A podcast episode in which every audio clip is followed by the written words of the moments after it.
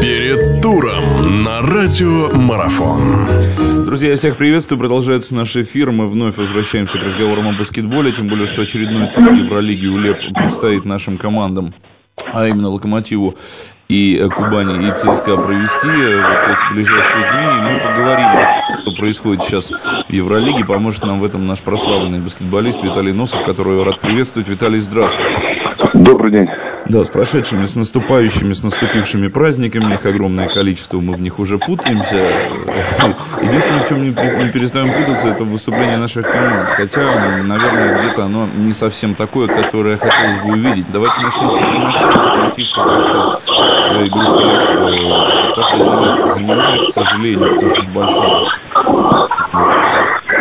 Смотрится. Но, наверное, никто и рассчитывает на что-то больше от команды Пашутина. Или я ошибаюсь, все-таки они могут еще проснуться, в частности, в этом матче вторая, хотя бы даже на...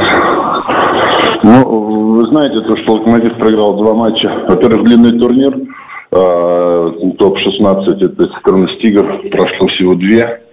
Они сыграли ЦСКА, это мы знаем, он лидеры нашего российского баскетбола и баскетбола европейского. Команда, которая регулярно бывает, попадает э, в финал, да. Они сыграли Маккаби.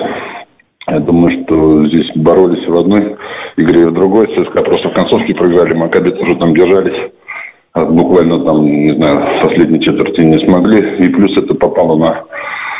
кризис команды. У каждой команды бывает такое состояние, когда они ну, проигрывают там несколько матчей подряд, и совпали как раз вот эти новогодние праздники. Я так думаю, это немножко выбило из колеи команду Пашутина, потому что когда лидеры разъезжаются, ну все игроки разъезжаются, иностранцы в том числе, потом вернувшись, они там придят индейки, отдохнут и э, уже немножко теряют игровой ритм, скажем так. Но победа над...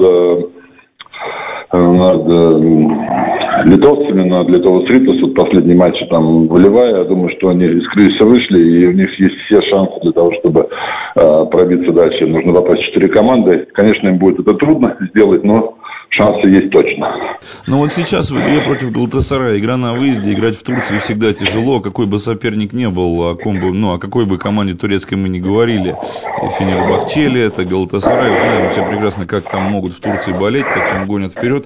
Другое дело, есть ли какой-то рецепт, как стоит правильно сыграть? Вот в предыдущий раз, когда мы перед матчем, который Локомотив также уступил, встречу предыдущую, да, против Маккаби, Сергей Николаевич Елевич сказал, что здесь нужно прежде всего не терять голову, да, быть предельно сконцентрированными.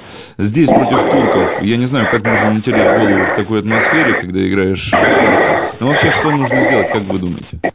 Ну, вот посмотрите, Локомотив очень э, качественная команда. Она собрана из игроков очень высокого уровня, да, имеющих опыт игры и в эн би эй, да, и в Евролиге. Это лучшие игроки, одни из лучших игроков, которые играют в Европе. Э, европейский баскетбол такая история, что там постоянно э, давление на матчах, к сожалению, у нас этого нет, но если мы будем играть там в Каунасе, там, и, тем более в Стамбуле, да, в Мадриде, в Барселоне, там, в Тель-Авиве, там битком всегда народу, и игроки, я думаю, что привыкли к давлению трибун, точно не должно на них никак, никак сказываться.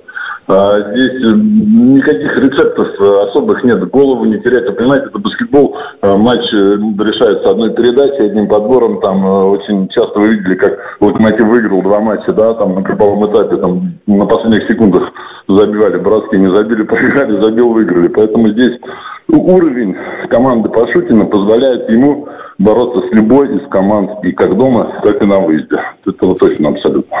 А рецепты им тренер дает, он отличный тренер, тренер сборных, и тренер клуба, и тренер, который имеет два Кубка Европы, да, который вместе с Мессиной выиграл Евролигу, который выиграл вместе с Блатом чемпионат Европы две тысячи седьмого года, который выиграл как главный тренер молодежный чемпионат Чехии, да, в две тысячи пятом году. Уже не очень хороший потенциал, он отличный тренер, я думаю, что как там противостоять и туркам там, и испанцам там, у него для этого рецепта есть. Я точно здесь не могу ничем помочь.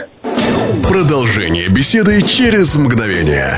Оставайтесь на радиомарафон.